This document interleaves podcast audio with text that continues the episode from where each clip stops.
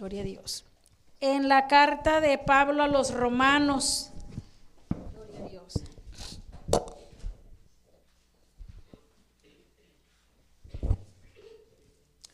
Romanos capítulo 8.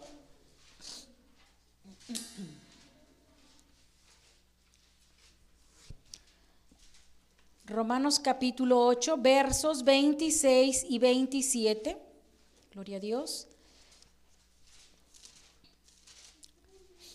Le vamos a dar oportunidad que lo encuentre. Algunos utilizan la, la Biblia física y otros pues utilizan también este, la Biblia ahí este, en su celular. Romanos capítulo 8, 26 y 27. ¿Ya lo tenemos? Vamos a darle lectura en la autoridad del Padre, en la autoridad del Hijo y en la autoridad del Espíritu Santo. Y de igual manera el Espíritu nos ayuda en nuestra debilidad, pues que hemos de pedir como conviene, no lo sabemos, pero el Espíritu mismo intercede por nosotros con gemidos indecibles. Mas el que escudriña los corazones sabe cuál es la intención del Espíritu, porque conforme a la voluntad de Dios, intercede por los santos. Amén. Vamos a orar y luego ocupamos nuestro lugar. Padre bueno, te damos la gloria y la honra. Solo tú mereces, Señor, la adoración. Y esta mañana tu Espíritu Santo, Señor, hable nuestros corazones, Señor, de una manera agradable, Señor, de una manera precisa, de una manera donde los corazones necesitan, Señor, escuchar tu voz y la voz del Espíritu. Bendice la congregación y que esta palabra, Señor, sea vida para los que la oyen. En el nombre de Cristo Jesús. Gracias, Señor. Amén. Ocupemos nuestro lugar. Esta mañana, este tema de esta mañana, hermano, es la ayuda del Espíritu Santo en la oración.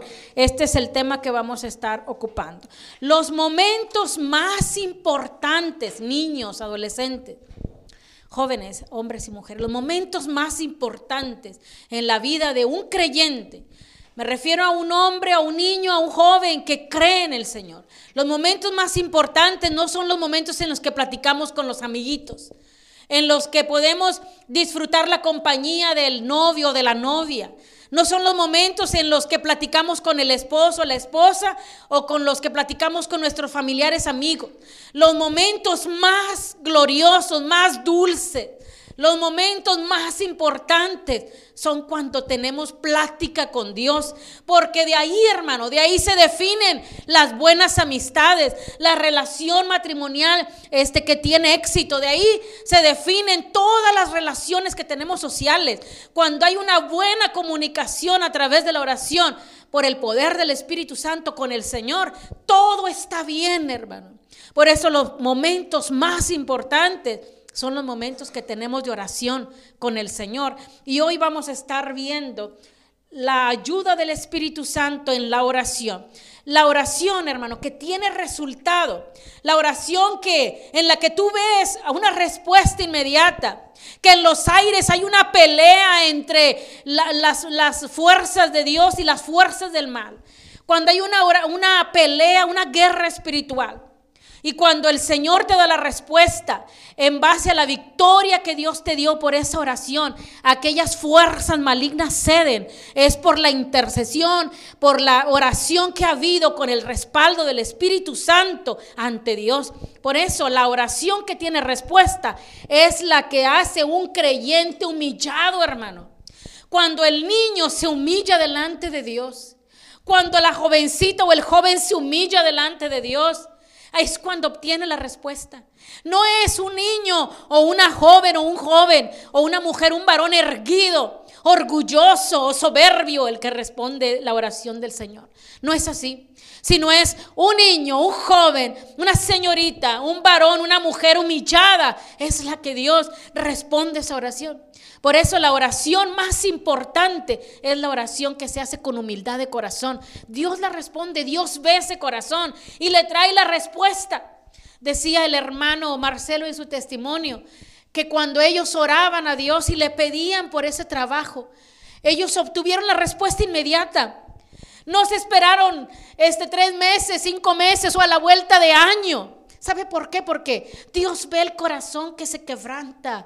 Dios ve el corazón que se humilla. Esa es la oración que trae respuesta. La oración de un creyente humillado es la que aquella que va dirigida al Padre que no va dirigida a un ídolo, que no va dirigida a un este a cierta circunstancia o a una persona. No va el, el, hombre necesitado, no va y busca medios para recibir respuesta. Porque muchos tocamos puertas, hermano, para recibir una bendición. Ahí andamos tocando, buscando a la persona que necesitamos para que nos ayude teniendo un Dios al cual tú tienes que ir a tocarle a Él y decirle, responde mi oración, vengo con necesidad. Y es aquel el que abre puerta y entonces te responde. Es la oración de aquel que se dirige al Padre. Cuando usted ore, diríjase al Padre. Padre, vengo a ti porque eres mi Padre, porque mi Padre terrenal no me puede ayudar. Mis amigos no lo pueden hacer. Las cosas que tú, que me has puesto frente a mí, no pueden, no pueden solucionar lo que yo necesito. Pero tú sí tienes poder, eres mi Padre. Cuando va dirigida al Padre la oración, hay respuesta a la oración. Es aquella oración que se hace pidiendo su voluntad, hermano.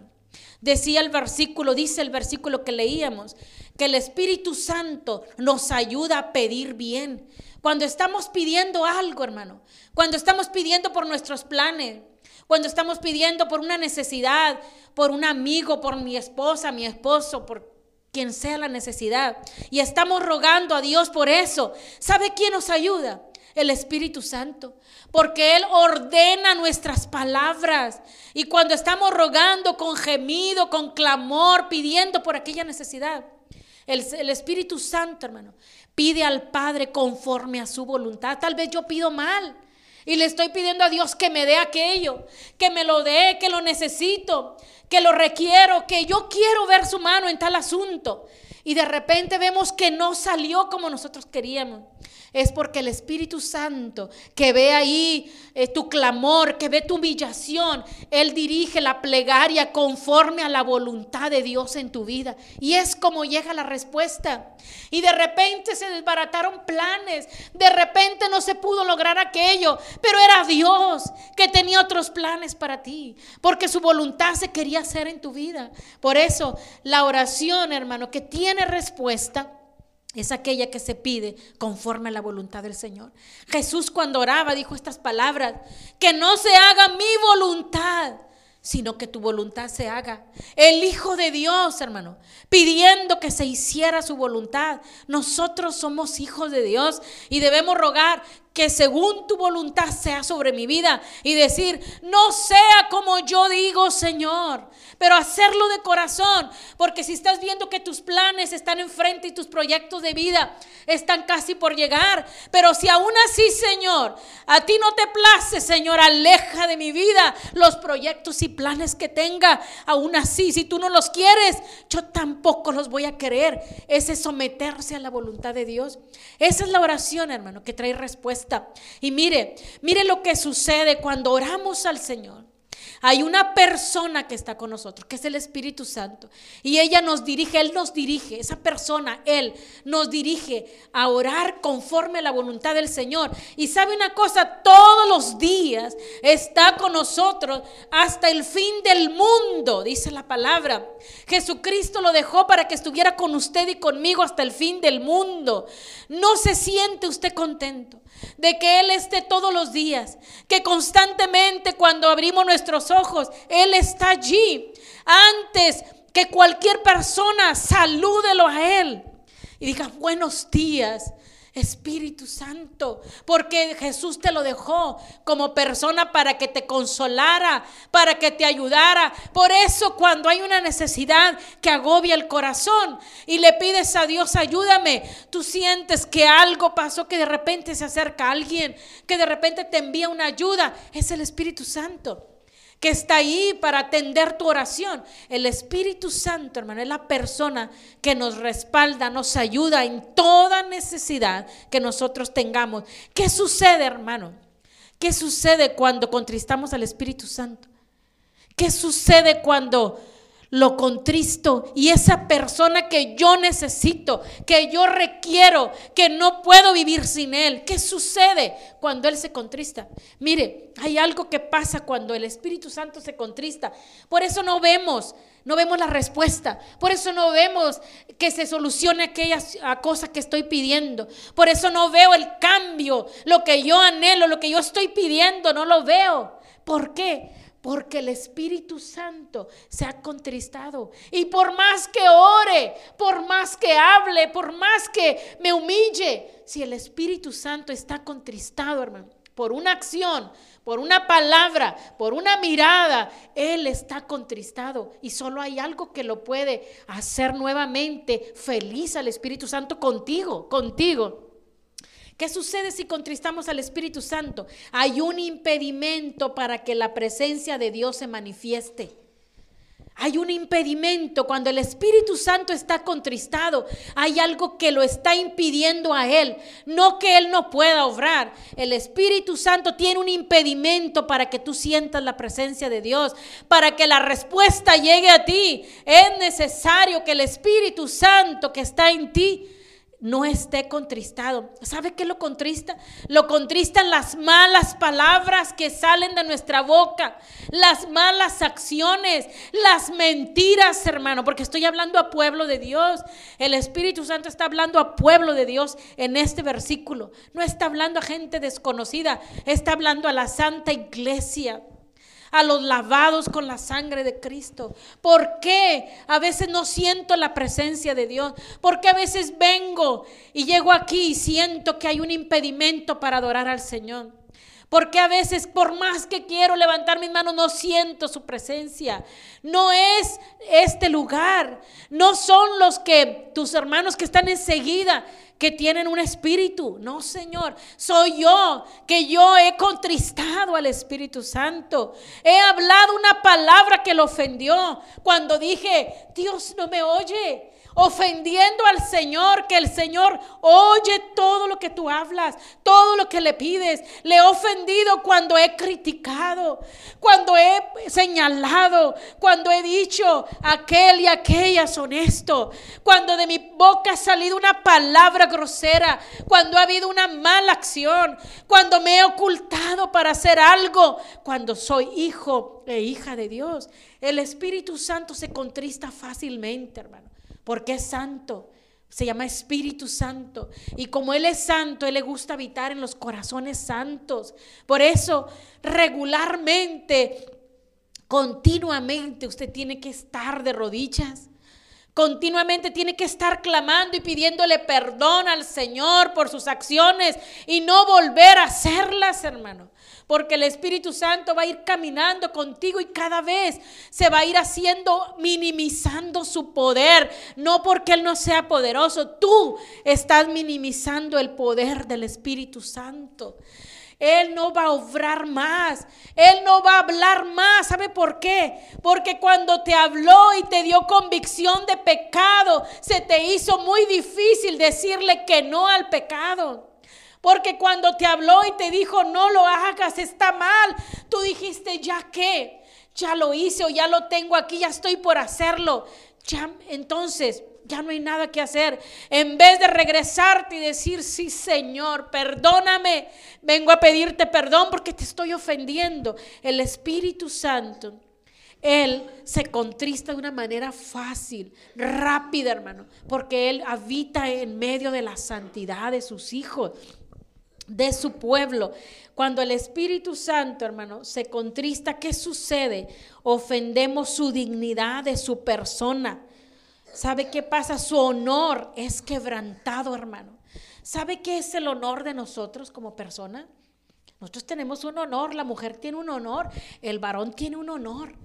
Imagínese que nosotros quebrantamos su dignidad. Qué terrible es cuando alguien, hermano, vemos, oímos en las noticias que un hombre abusó de un menor o de un mayor, de quien sea, pero que hubo un abuso en cualquiera de las áreas. Qué terrible nos, ¿cómo sentimos? Sentimos una ofensa, un, sentimos hasta coraje, se convierte en coraje y decir, ¿cómo es posible que ese hombre haya hecho tal vejación? Y nos sentimos dolidos. Bueno, cuando nosotros, hermano, mentimos, cuando nosotros hablamos a la ligera, hacemos un acto sabiendo que conocemos al Espíritu Santo, que es un espíritu que se contrista, nosotros hacemos tal cosa. Estamos nosotros quebrantando su dignidad, hermano. Por eso el Espíritu Santo se contrista, se duele y no empieza a hacer su obra. ¿Cuántos cristianos, hermano? ¿Cuántos hijos de Dios no sienten su presencia? Se sienten solamente con remordimiento, pero no es lo que el Espíritu Santo hace sentir. Los remordimientos están tan, tan lejos de lo que es cuando el espíritu redarguye, porque el remordimiento solamente te llega en ese momento, pero no hay cambio. Y cuando el espíritu redarguye, hay un cambio en el hombre y en la mujer, y se vuelve a Dios. El Espíritu Santo, hermano, es cuando se contrista, nosotros estamos quebrantando su dignidad. Por eso decimos muchas veces, ¿por qué el hermano que antes adoraba a Dios, por qué ahora anda tomando? ¿Por qué el hermano que antes le servía al Señor, por qué ahora está haciendo esas cosas? Porque quebrantaron, hermano, la dignidad del Espíritu Santo. Él hablaba, él buscaba, hasta que pronto se fue contristando y ya no habló, porque ya no le hicieron caso, porque ya no sintieron convicción de pecado y empezaron a hablar de otra manera. Por eso, ¿qué sucede cuando el espíritu se contrista, hermano? Él ya no habla. Él ya no hace su función. Mire, qué tremendo es cuando, como, cómo es que como, cómo estamos contristando al Espíritu Santo. Cuando hacemos caso omiso a su voz. Cuando no le hacemos caso, vaya que nos habla de una manera y de otra y no le hacemos caso, hermano. Miren lo que venimos a parar, venimos a parar en muertos nuevamente. Nuevamente venimos a la condición en la que estábamos antes. Cuando llegamos a Cristo veníamos muertos en delitos y pecados. Y nuevamente cuando el Espíritu Santo, hermano, es ofendido y es contristado, venimos a la misma posición de antes, a como estábamos antes. Y el hombre, hermano, el, enemigo lo va degradando aún más, aún más, aún más, a envilecerlo para que la obra de Cristo que había hecho en él venga a ser nada para avergonzarlo, hermano, porque Satanás avergüenza, para avergonzarlo y traerlo como una piltrafa, como un desecho, como una vasija quebrada, hermano. Es lo que hace Satanás. Por eso necesitamos al Espíritu Santo para orar, para llegar ante su presencia. Usted y yo, hermano, tenemos que ser hombres, niños de oración, jóvenes y señoritas de oración hombres y mujeres de oración, porque es a través de la oración que puedes transformar tu entorno, transformarte a ti mismo a través de la oración, porque es por el poder del Espíritu Santo que hay esa transformación. Y puedes hacer que todo lo que te rodea entonces te vaya bien. Es por el respaldo del Espíritu Santo, hermano, que nuestra oración tendrá respuesta. Es el Espíritu Santo el que quiere obrar en nosotros, hermano. En ti, niño, en ti, jovencita, jovencito, en ti, en ti, mujer, en ti, varón, quiere obrar el Espíritu Santo. Él está aquí esta mañana, hermano. Usted lo puede sentir. Aquellos que te lo tenemos, usted que lo tiene, sabe que aquí está el Espíritu Santo, que está en usted, que cuando usted aquel día abrió su corazón, Él quiso vivir en usted y quiso dirigirlo todo el resto de sus días hasta entonces partir con el Señor. ¿Cuántos han partido ya nos, nos han, se nos han adelantado, hermano? Y han llevado una vida digna. ¿Sabe quién les ha ayudado? El Espíritu Santo. Les ha ayudado a vivir dignamente. Y aquellos que se han apartado, un día Él los traerá. ¿Cómo los traerá? Los traerá con un evento. Los traerá con una situación. Con algo terrible vendrán a Él. ¿Por qué? Porque el Señor ama al pecador. Lo ama, hermano. Y aquella ovejita como aquella, aquella parábola del hijo pródigo, que tuvo que ir hasta mero abajo y reconocer que solo Dios podía ayudarlo. Así vienen muchos. Y hay una oportunidad para ellos, hermano.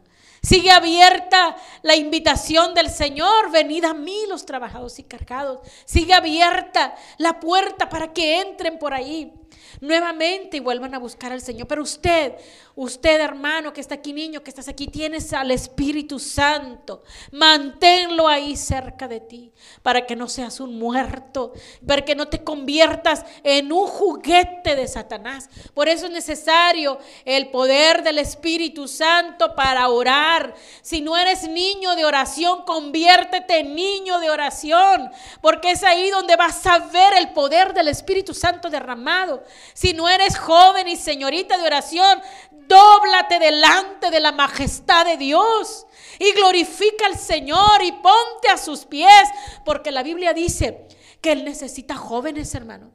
Por eso Él dice en su palabra, acuérdate joven de tu Creador, acuérdate de tu Creador en esos días de tu juventud. Entonces, joven y señorita, si tú quieres ser joven y señorita de éxito, de respuesta a la oración, hay que humillarnos, hay que mantener al Espíritu Santo, hermano, no contristado, sino con nosotros todos los días dispuesto a ayudarnos. El Espíritu Santo obrará en aquellos creyentes que no le han contristado. Y si le has contristado, esta mañana Él mismo te anhela. Porque aunque Él está contristado, hermano y hermana, aunque está contristado, Él te anhela. Todos los días, celosamente, dice, que Él no quiere compartirte con nadie. Él no quiere compartirte con otra cosa más importante para ti.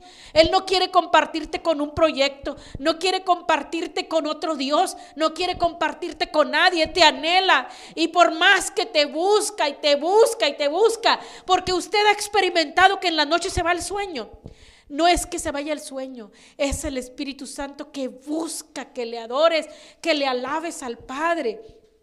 El Espíritu Santo nos anhela, hermano, y nos anhela para nuestro bien, porque hay niños de aquí, hermanos, que Dios va a levantar de una manera tremenda y los va a usar. Hay jóvenes señoritas que ya están separadas por Dios para una un don, un talento que se les ha dado. Hay también hombres y mujeres, hermano, que ya sienten en el corazón querer hacer algo por Dios. Es el Espíritu que les está moviendo para hacer algo por el Señor, para no permanecer sentados delante de un Dios que día con día nos bendice y que envió al Espíritu Santo para que te ayudara en los momentos difíciles. Mire, los momentos más difíciles de un ser humano, la aflicción, la necesidad, la carencia la devastación, lo que, con, lo que a veces no podemos sobrellevar. ¿Quién cree que lo lleva? El Espíritu Santo, hermano. Él llega con una fragancia, Él llega con poder, Él llega con gloria para cambiar las cosas que nadie puede cambiar. Por eso el Espíritu Santo usted lo necesita para tener una oración con respuesta y para que ya no digamos, no siento que Dios no me oye o no me, no me habla. se ha callado el Señor. El Señor no permanece callado, hermano. El Señor quiere hablar cuando tú le hablas. Pero ¿cuándo te va a hablar? Si a veces nada más 10 minutos estás hablando con Él y todavía no es tiempo que te levantes para que lo escuches. Por eso es necesario estar ahí clamando, orando. Y mire, cuando usted llegue a una hora, clamando, a una hora hablando con Él. Entonces Él se levantará y hablará contigo. Pero tienes que dar una hora ahí, una hora evitarte las actividades, una hora separarte de lo que, de lo que te llama la atención, una hora para Él, para ser ministrado por el Espíritu Santo. Eso es lo que quiere el Señor y darte la respuesta a tu necesidad. Por eso en esta mañana el Espíritu Santo quiere darte lo que tú necesitas, lo que tú estás pidiendo. Quiere hacerlo, hermano. Pero necesitamos pedir perdón al Señor porque le hemos contristado. Todos los que estamos aquí, continuamente, hermano, continuamente hacemos una falta. Decimos algo, a lo mejor de, de palabra, de hecho, podemos pecar y puede ofender al Espíritu Santo. Entonces hay que decirle que no, que no queremos, no deseamos ofenderlo, hermano. Y hay veces que seguimos haciéndolo y seguimos haciéndolo, pero no es bueno, hermano, no es bueno por su bien. Para que el Espíritu Santo esté en usted, usted tiene que venir, pedirle perdón al Señor, para que el Espíritu Santo siga en usted y usted vea la respuesta a su necesidad. En esta mañana, hermano, hermana, niño, señorita, joven, en esta mañana quisiera que nos pongamos de pie y vengamos aquí a este altar. Tal vez no doble sus rodillas, tal vez solamente se mantenga de pie, pero con reverencia la presencia del Espíritu Santo esta mañana. Venga a Él, venga a Él esta mañana. Póngase a cuentas con Él. Si tú sabes que lo necesitas, que no puedes ir por la vida sin Él, que sabes que es muy importante tenerlo porque Él es el que te va a mostrar las cosas. Él es el que te va a decir los secretos escondidos. Él es el que te va a abrir tus ojos.